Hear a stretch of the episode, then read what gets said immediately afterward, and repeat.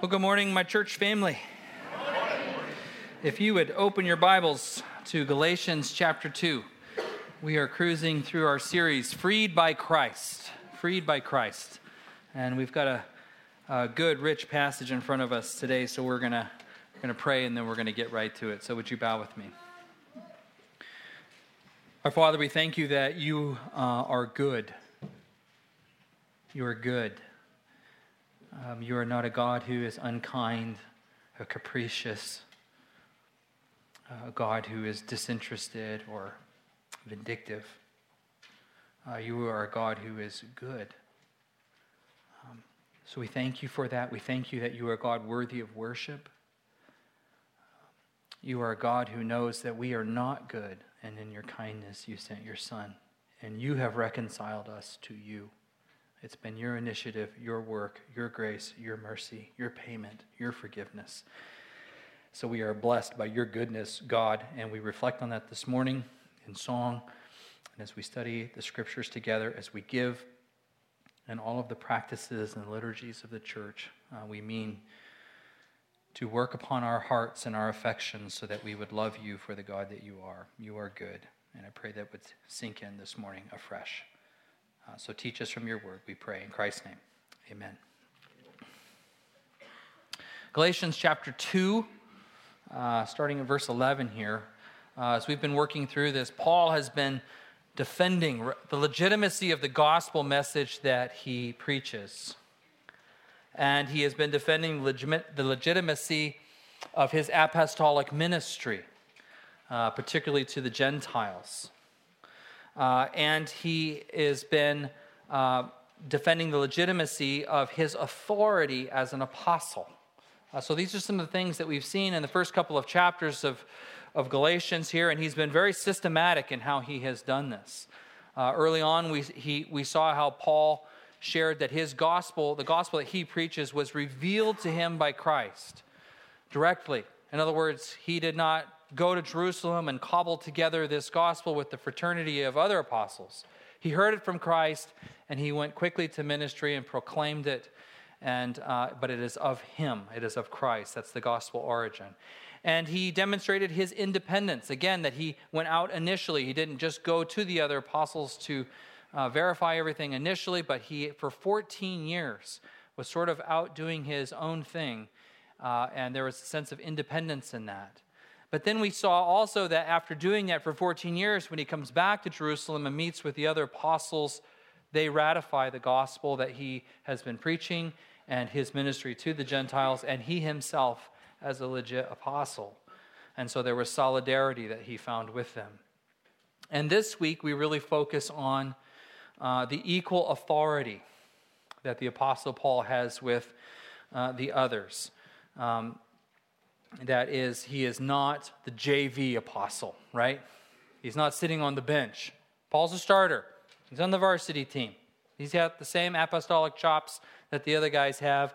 He is one of authority. In order to demonstrate the rightful authority that he has consistent with the others, he tells a story where Paul exercised this, this authority actually by confronting the apostle Peter when Peter was in the city of Antioch. Uh, now, Peter was one of the most prominent apostles in the early days of the church. I don't know if you knew that, but that's kind of important to understand what's going on here. He is frequently referred to as the first among equals. So he's kind of the big dog, right, on the apostolic team. Now, I want to. I want to just stop and relate to some what we have seen Paul uh, doing here in the early parts of this letter. If you are one of these Galatian churches to whom this letter is written, and you you kind of see all of these ways that Paul is kind of positioning himself here. You might start to get a little bit nervous, right? We, we feel this same way conversationally with people. Let's say somebody calls you up and says, Listen, can we get together to talk? You think, Oh, what'd I do? okay, all right, let's go somewhere. And then you're sitting there eye to eye, knee to knee, and they say something like, Listen, we've been friends for a long time. You're like, oh man, this is really going to hurt, right?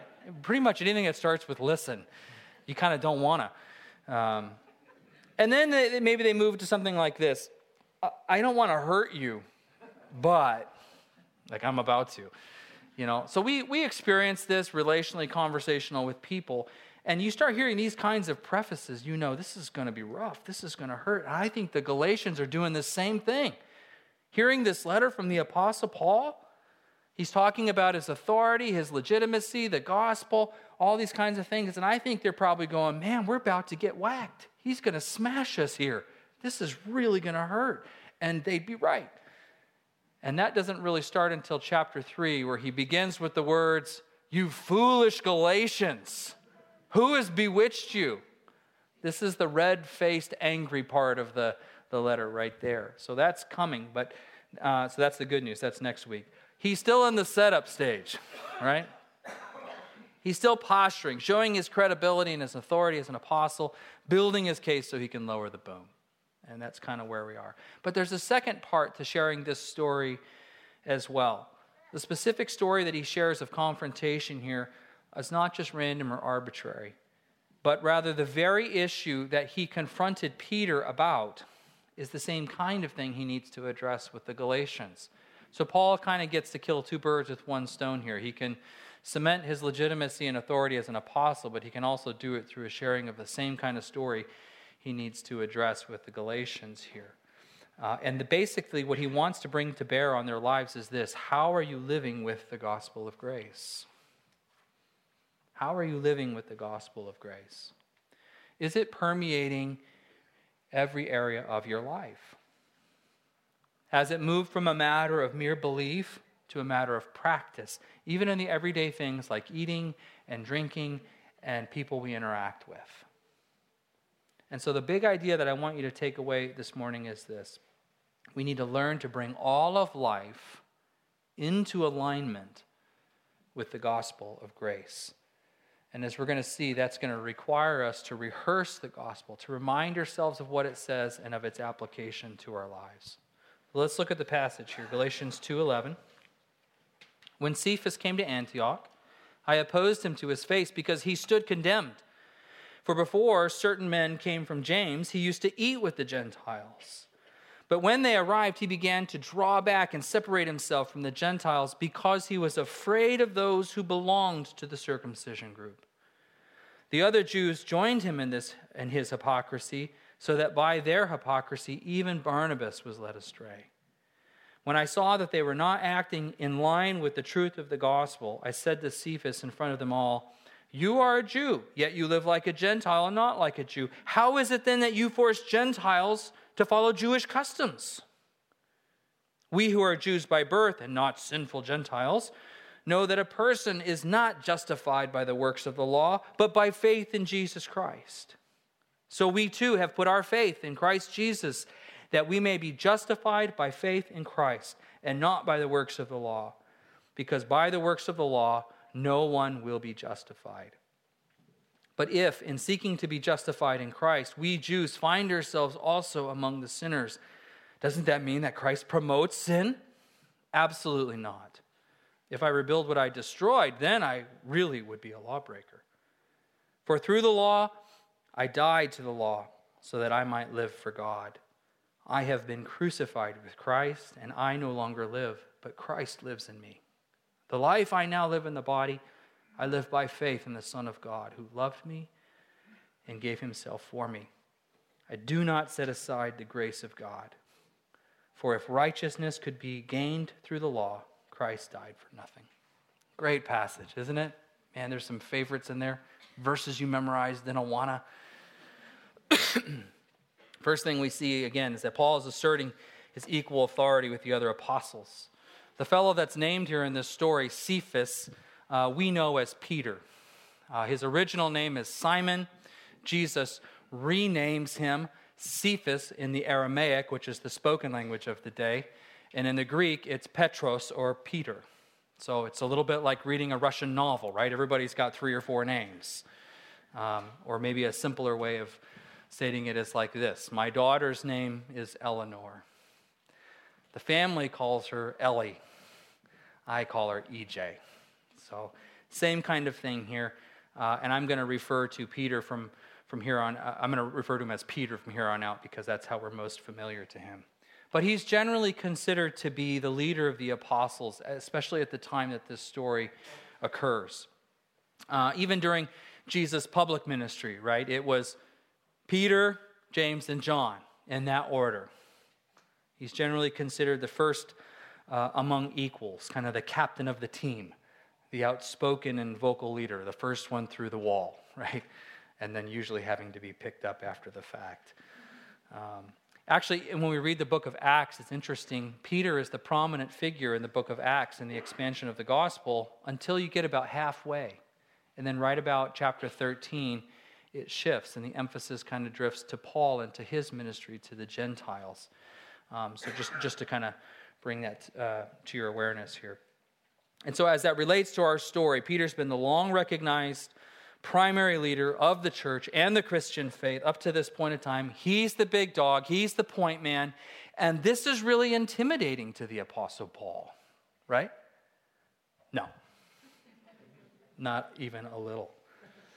And so Paul confronted Peter's failures publicly to his face, out loud. He really gets after him. And he doesn't just, it's not one of these things like, Peter, you know, this tunic that you're wearing, it's nice and all, but it doesn't really go with the sandals. It's not a small thing, it's not an insignificant thing. He comes at him about a failure in his discipleship, in his integrity, in his leadership, and he does it publicly. Um, and so I think, again, the Galatians hearing this letter as a congregation are probably thinking, okay, Paul, all right, we feel you. You, you got a little grouchy in you. What of it? What does it have to do with us? And there's really two reasons he brings this up. One, he wants to show that he has the guts to confront Peter, even Peter, and not just because Paul's a middle aged guy who got a bad night's sleep, right? He has the guts to confront him because he is a legitimate apostle of the same level, of the same caliber, not a JV member of the team. And then, secondly, Peter's making the same kind of mistake as the Gentiles. So, again, he gets to kill two birds with one stone here. The incident takes place in a city known as Antioch, which is primarily a Gentile city. And in order to really understand the dynamics of what's happening here, we have to kind of have a sense, at least, of what the relationship between Jews and Gentiles was like at this particular time. Um, now, generally speaking, God fearing Jews maintained and guarded what we would call ceremonial cleanliness. Okay? And this isn't just about, you know, your daily shower or actually using soap or matters of hygiene or anything like this. Uh, this is about avoiding contact with certain things that could make you ceremonially, ceremonially unclean, like contact with the dead, or with blood, or with disease, or avoiding certain kinds of foods. Now, I think when we look at sort of Leviticus and some of these laws, some of these food laws, we think, what's going on here? Why is this important? Why is this a part of ceremonial cleanliness and whatever? And I don't want to get into all of that. And actually, this is a conversation we're having in our home because some of it looks downright arbitrary, right? Why no, why no shellfish? Shrimp are delicious, you know? That's really unfortunate. Uh, so some of it looks really kind of uh, arbitrary. But overall, what we should understand is it is protecting the reverence of the people for God and for worship. It is showing them to be distinct among the other cultures around them, particularly as other cultures practice pagan worship. And so there, there are aspects of distinctiveness. Sometimes it was protecting them from some things, lots of different reasons, not a singular one. But overall, it was a way that uh, God fearing Jews showed their singular devotion uh, to God. A way, almost like a wedding ring, saying, I'm His. And this is one of the ways that I demonstrate that. So, in order for a good, devout follower of the law to make sure that they were ceremonially unclean, they would avoid contact with these things, particular foods, uh, and one of the things they would often do is they would also avoid general contact, even proximity to Gentiles, just because you don't want to risk the second level contamination. You don't want to get their cooties on you. They've been doing other things. We don't want that. Um, I was picking up my son Aiden at the airport a couple weeks ago, and um, this was about the time when the coronavirus was just taking off, and we had more questions than answers, and the numbers were just going up. Anyways, he was coming home from a conference on the East Coast, and they actually shut down this youth conference one day early because one of the kids there had a sickness that was mimicking the, the signs of the virus. And so it was kind of a big deal and a scary deal.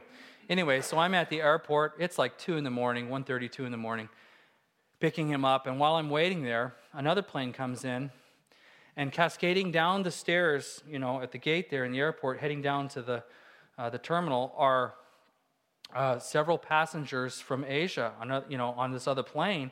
And like, no kidding, 80% of them are wearing masks. And I'm here at two in the morning, like, this is a, this is a scary situation. This is not comforting right now with this virus going on, particularly from the place these passengers have come from. And so I kind of, you know, stood back with like hands in the pockets and, you know, collar up. I don't know if Aiden noticed, but I, I did not offer to help him with the bag. I tried very hard to touch nothing while I was there. And it was just, generally speaking, a little uncomfortable. Um, aren't I a delightful person? You know, I'm just being honest. That's how I felt. And, um, and this same kind of thing is sort of how Israel operated in relationship to the Gentiles. Now, the concern here for Israel is not about disease or allergy or hygiene. Again, it's about ceremonial cleanliness so that they can be prepared to worship God. But sometimes it was carried out to the extreme or even to the absurd, like avoiding contact with the whole people group. And so, in some moments of kind of smug superiority, the Jews would refer to Gentiles as Gentile dogs. Gentile dogs. Could be worse, they could be cats, right? And dog sounds bad enough. Uh, but the reference to dogs, you know, in, in, your mind and mind is I think of I think of Huckleberry, my little cute chocolate lab at home with all of his quirks and weird things that he does, like the other night jumping up on the couch and just sleeping there overnight when he's not allowed to be there, you know, just oh, my little my, my Huckleberry, you know, my little dog. That's not the ancient world's vision of a dog or understanding of one. Dogs in the ancient world were filthy, disease ridden, mixed bred, scavenging, predators, dangerous. Gentile dogs was not at all a compliment loaded with much more animosity than the way we might even hear it. But when God fearing Jews embraced the gospel of grace, they learn to accept the fact that one is justified to God by faith, not by works, not by observing the law, not ceremonial cleanliness, not segregation from others, so called sinners. Justified to God by faith in Jesus and in his sacrifice on their behalf. And so, as this began to be understood, the walls of segregation began to come down in the first century, although slowly. And we see a lot of this kind of filtered into Paul's letters, and uh, Ephesians is another example of that. This month, we celebrate the birthday of Dr. Martin Luther King, and we remember his awesome ministry to our nation. And um, every year in February, when this comes up, I try to go back and listen to his speech again. I find it to be remarkable. And um, on one hand, you listen to the speech, and if you, if you watch the video as I do, you see some of the images there, and you're reminded of things, uh, uh, of the kinds of uh, boycotts, the busing boycotts, the fire hoses turned on people who were demonstrating, uh, signs of segregation, or even the real in-print signs whites only. And you see those and you think, I can hardly believe it. On one hand, you know, you look at it and you go, it's shocking that that's the way that things were. And so I feel two feelings. On the one hand, one, boy, thank God, look how far we've come, right? We've moved from that. We have, praise God. But we're, we're not at a point of racial harmony in our nation, are we? So we have room to go. We have room to go. And so I'm bringing that up just to kind of relate to this fact that when we have predisposed practices, cultures, ways of interacting with one another, and they start to change, change takes time. And I would just, I would just say, all you have to do in, in the evangelical church is just look around, and as the saying goes, the nine o'clock hour is still the most segregated hour of the week. Why doesn't that change? I don't know the answer to that, but it's slow and common. I can tell you this, though one day when we're in heaven with the Lord, it's going to be wonderfully diverse. Every tongue, every nation, every tribe. It'll be sweet. But it takes time for old thoughts, cultures, patterns, behaviors to change. And we can relate to this from our, our nation's uh, own battle with civil rights. So, this Jewish community is moving from seeing Gentiles as Gentile dogs to the point where we can sit down and have table fellowship because we're brothers and sisters in Christ. That's a big move.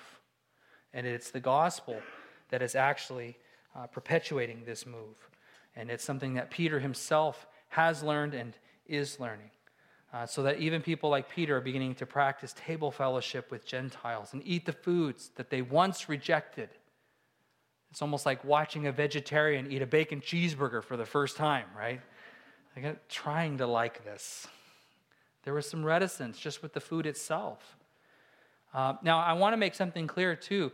Peter knew beyond a shadow of a doubt that this was right, okay, and what God was doing to forcing this integration with these people and taking down the restrictions of these food issues so that there would be no reason uh, that one would stay away from the other. In Acts chapter 10, Peter has a vision of this where the Lord says, Take and eat and call nothing that I have made unclean, right? So Peter knows this. The problem is that he wrongly withdraws his fellowship. It's even referred to as an act of hypocrisy because believing one thing, he's doing something else. He knows better, but he's acting inconsistent with his knowledge. Again, in this instance, Peter knows wholeheartedly that the gospel of grace is in effect, and yet he reverts back to other ways of interacting with people. He regresses relating to God and other people through laws, rules, and forms.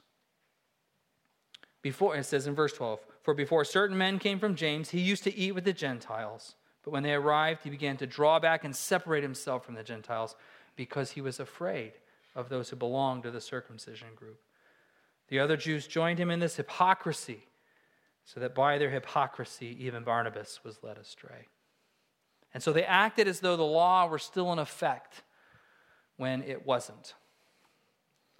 Uh, and I want to sort of ask the question for our consideration why? Why did Peter do this? Why did he retreat from full Christian fellowship with these, with these brothers? And the answer is right here in the text, isn't it? It's driven by what? Fear. It's driven by fear of appearances. He's simply afraid of what other people will think. Now, I will tell you that I can relate to this more strongly than you might actually appreciate. I'm a Christian leader here in town. Uh, small town. Fairbanks is a small town. You guys know this. And um, sometimes it can just be tough when people's eyes are on you all the time. And so I'll tell you, I'll give you an example from this past week of how I felt something like this. Um, so Amy and I split up dinners. Uh, she's working, I'm working. So Monday, Wednesday, Friday, those are my nights to make dinner for the family. So Wednesday uh, was my night, and I usually means I go to Costco and find something that's half prepared, you know. um, no shame, please. Uh, that's what I do. And, uh, and so I get uh, a frozen lasagna and a few other things, and I'm walking out, and it's a little cumbersome, and so uh, the checker very conscientiously says, Would you like a box to carry that all out in? And I said, That'd be great. So they put everything in a box and hand it to me, and I've got everything caddied up and I'm walking out. And of course, I'm running into several of you in the parking lot. Hey, how's it going? Hey, how's it going?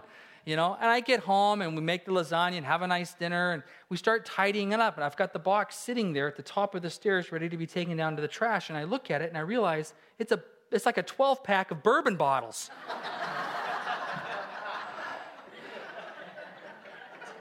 uh, who did I see?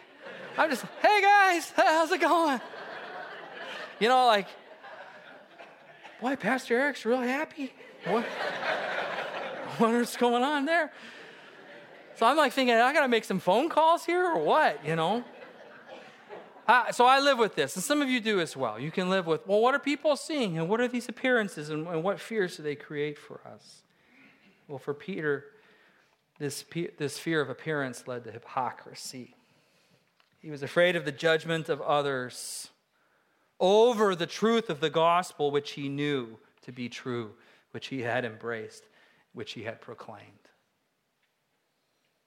I was thinking about this, and what came to my mind this week was that fear is actually a regular visitor in Peter's life. Even when we first find him in the Gospels, right? When he's sitting in his fishing boat with Jesus after the miraculous catch of fish, and he realizes this Jesus is God's Messiah. And it's fear that leads him to say, What? Get away from me. I'm a sinful man. It was fear that drove Peter to be angry with Jesus when they were in the boat in the storm and Jesus is sleeping well. And it was anger and fear, or fear, that drove him to be angry with him and to confront him about it. It was faith. In faith, Peter took a few steps out of the boat onto the water, and let's give him credit for that because none of us have done it, right? He took steps on water until he, seeing the waves and the wind, felt it again fear, and his steps went through the water. It was fear that caused Peter to rebuke Jesus when Jesus announced his departure. It was fear that led Peter's overstatement to say that he would never leave Jesus, even if I have to die for you. It was fear that drove Peter to cut off the ear of Malchus, the high priest's servant this story always cracks me up. If there's a funny story in the scriptures, this is it. In the midst of a very serious moment, a whole crew, a crowd of people come to arrest Jesus with swords. Peter's armed, he's ready to go. And in his courage, he whips out the sword and he goes for one of the soldiers. No, he goes for the high priest's secretary's ear. That's fear. It's like he's saying, I got the little guy. That's me. I'll take him. In fear, Peter followed behind Jesus at a distance, right? Fear caused Peter to deny knowing Christ three times, even though it was predicted. It was also fear in John 21 that caused Peter to consistently understate his love and affection for Christ because he feared he couldn't be forgiven for his past failures. And here it is fear of appearances that causes Peter to withhold grace from others. Fear is a regular visitor in Peter's life, and it almost is it is almost always a prelude to sin. It's just amazing if you think about it. Um, because in fear, what we end up doing is we measure ourselves against something else, someone else, instead of seeing ourselves secure, standing in the steadfast love of God. Fear fails to see the hand of God and the life of God and the grace of God poured out for us. Fear is a way of cowering in front of something that is a foe immediately upon us, but it fails to recall that our life is now hidden with God in Christ, right? And so the reality is, I have a new identity now. I live from a new place. I have a new king. I have a new purpose. And it's not about me, it's about the kingdom of God, empowered by the king himself. I have no fear. I should have no fear. If there is fear, then apparently it's still about me a little bit, right? That's what Paul says later in the passage. I have been crucified with Christ. I no longer live. Christ lives in me. The life I now live in the body, I live by fear. I live by faith in the Son of God who loved me and gave himself for me. And so fear leads us to failure again and again and again. I've appreciated that song and the title, especially of the song that we're hearing on the radio these days. Fear is a liar. It's a liar. If there's anything to be afraid of, it's fear, right? We've heard that before. And so his action here actually, even though it's driven, it's driven by fear, it actually distorts the gospel and it misleads other. I think one of the really humbling things about this passage is it shows the impact that our behavior has around on the community around us. We're reminded that we are not in an isolated faith or walking out a solo journey of faith. We're a community of faith and we walk it out together as a family. And my actions affect you and your actions affect me. So, living in line with grace is something we do individually, but also corporately together. And I want to look at the two common ways that I think all of us uh, fail to live life fully in line with God's grace. I think we will fall to one of two sides of this continuum. One or the other will be our weakness. And I just want to name them and expose them. One common way we fail uh, to live in line with grace is that we fail to receive it and apply it to ourselves. We fail to believe it, embrace it, be secure in it, be anchored by it.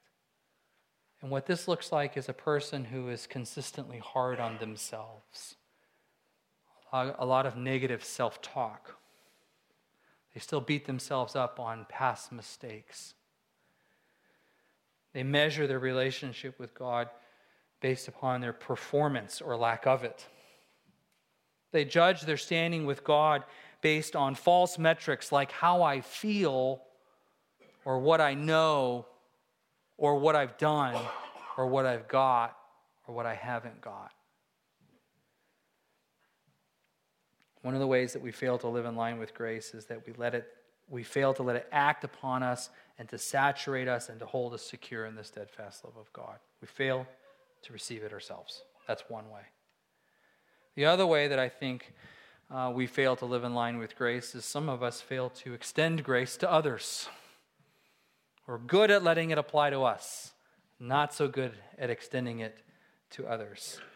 We will often say something along the lines, maybe not out loud, but in our head, we will say something like, Well, they don't deserve grace.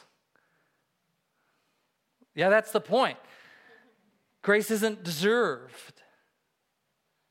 If we're waiting to mete it out until it's deserved, we've missed the whole point. It's no longer grace, it's merit.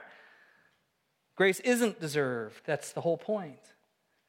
And some of us can fail to extend grace to others. We might say some things like, well, they have tattoos, they drink alcohol. They're not very expressive in musical worship. They're not the standing, waving kind of folks. They work on Sundays. Their kids are loud. They haven't been baptized the same way I have. They don't belong to the same political party. They still battle with rough language. They have a kitten.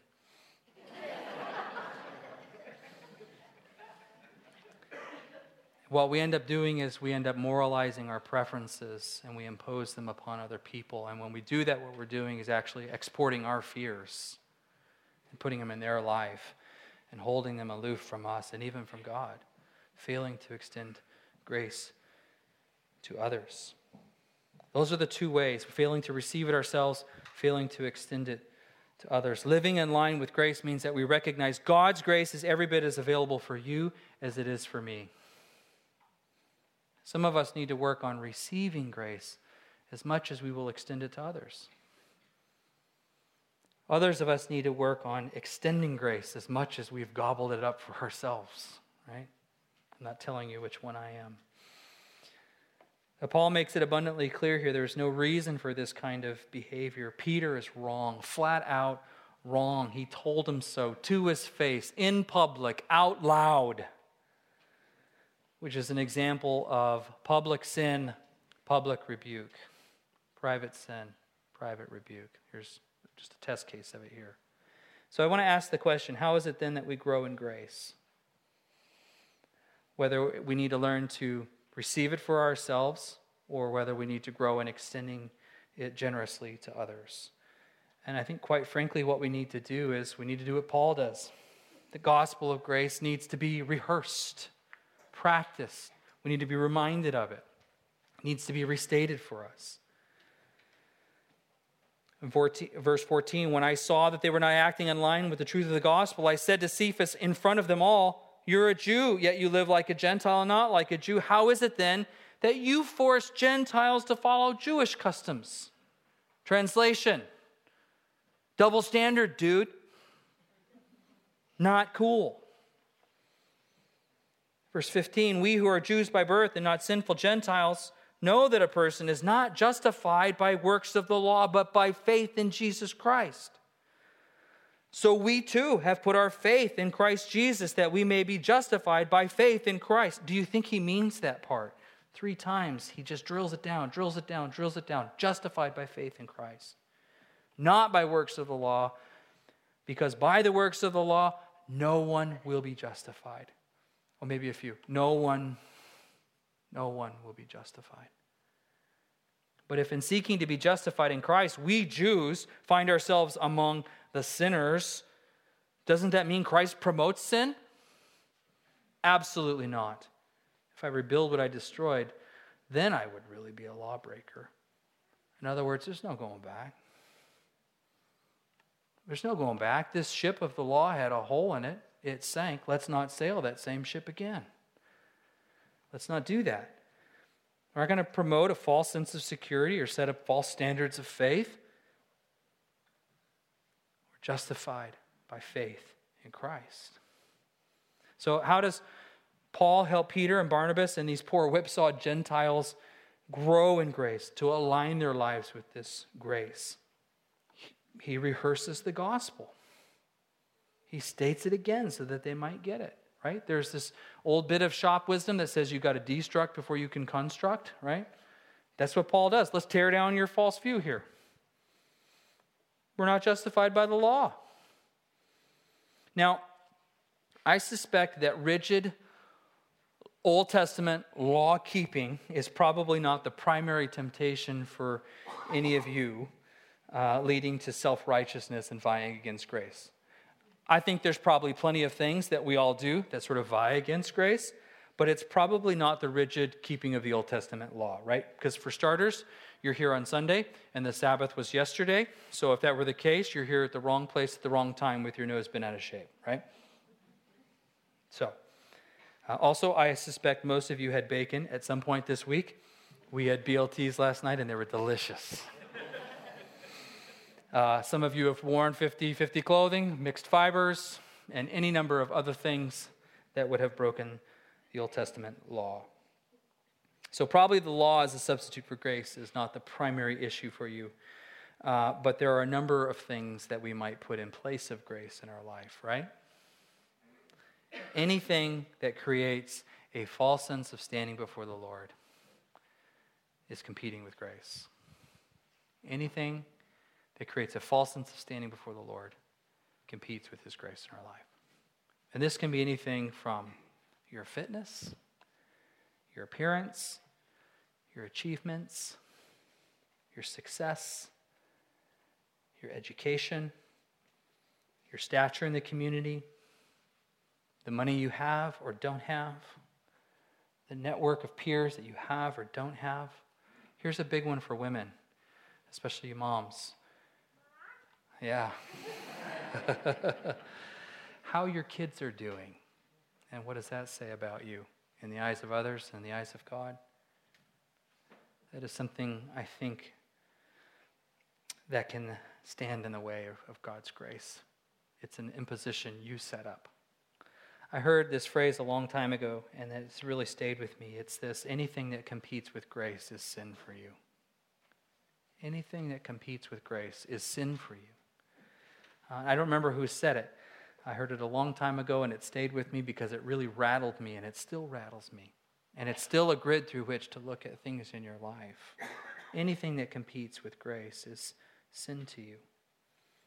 So, having destructed sort of these false structures of security, we need to construct a structure that will hold, that will stand, in which we are secure. And it is in this one beautiful line that is just full of meaning and significance. That is this we are justified by faith in Christ. Justified by faith in Christ. Uh, this word justified here is actually a financial term. Um, and this reminded me of something in our lives years ago when Eleanor was born. She's 14 now, but when she was born, we were sort of in between um, medical insurance and did not have good coverage at the time. So when she was born and we got hospital bills, it was like, ooh, that's a lot. And that's more than, quite frankly, we have. So they put us on a little payment program, which felt funny because we were making payments on our daughter. You know, like she was a car or something, you know? You don't like being in debt, you especially don't like making payments on your daughter. Both of those feel wrong. And so I remember feeling very good when we went in with the last payment and gave it to them, and they gave me a receipt that said, you know, paid in full, which was great to see. You know, accounts justified. That's nice, especially because she's our daughter. She's a person. And it's, I remember just thinking, okay, well, she's ours now. You know, I, I can't come and take her back. Sorry, you didn't pay. Um, that's just how my mind works. Uh, sorry about that. But similarly, we have been purchased by God. Flat out purchased. That's, that's what he says. He bought us. He bought our sin. He paid for it. He paid for it. It was expensive, especially yours. It was costly, right? He paid for it in Christ. Your sin, my sin, cost God the life of his beloved Son. He paid for it. We have been justified, and that is applied to us through faith when we say, Yeah, I'll take that payment. I'm going to quit trying to pay for it myself because I can't afford my sin. But I can be justified by faith in Christ who paid for my sin. And we have to rehearse the reality of this gospel regularly because I need grace for today, right? I need to rehearse the gospel regularly because I need it today. It's, it's not something, the gospel is not something we start with. It's not like first base and then we move on to performance at second base. The gospel is the basis, it's the whole game, it's the whole arena, it's the whole thing at, we're in with the Lord. To live in grace, we will have to rehearse the gospel regularly, applying it regularly to ourselves and to others. Because before I leave the service today, I will think a thought that I shouldn't. And I will speak a word that I regret. And I will interpret a glance from you in a way that you didn't mean it. I will recall a past sin and hold it against myself. I will grow in fear of some future threat. I will harbor bitterness. I will be impatient. I will act in an unloving way against one or some or many of you. And that's all before I get in my truck and drive home, right? From church. Um, I need God's grace for today, and I will need it again tomorrow. And I need to apply it liberally to myself. And I need great heaps of it for y'all. Um, so we have to rehearse the gospel regularly. I have been crucified with Christ, and I no longer live, but Christ lives in me. The life I live now in the body, I live by faith in the Son of God who loved me and gave himself for me. I do not set aside the grace of God.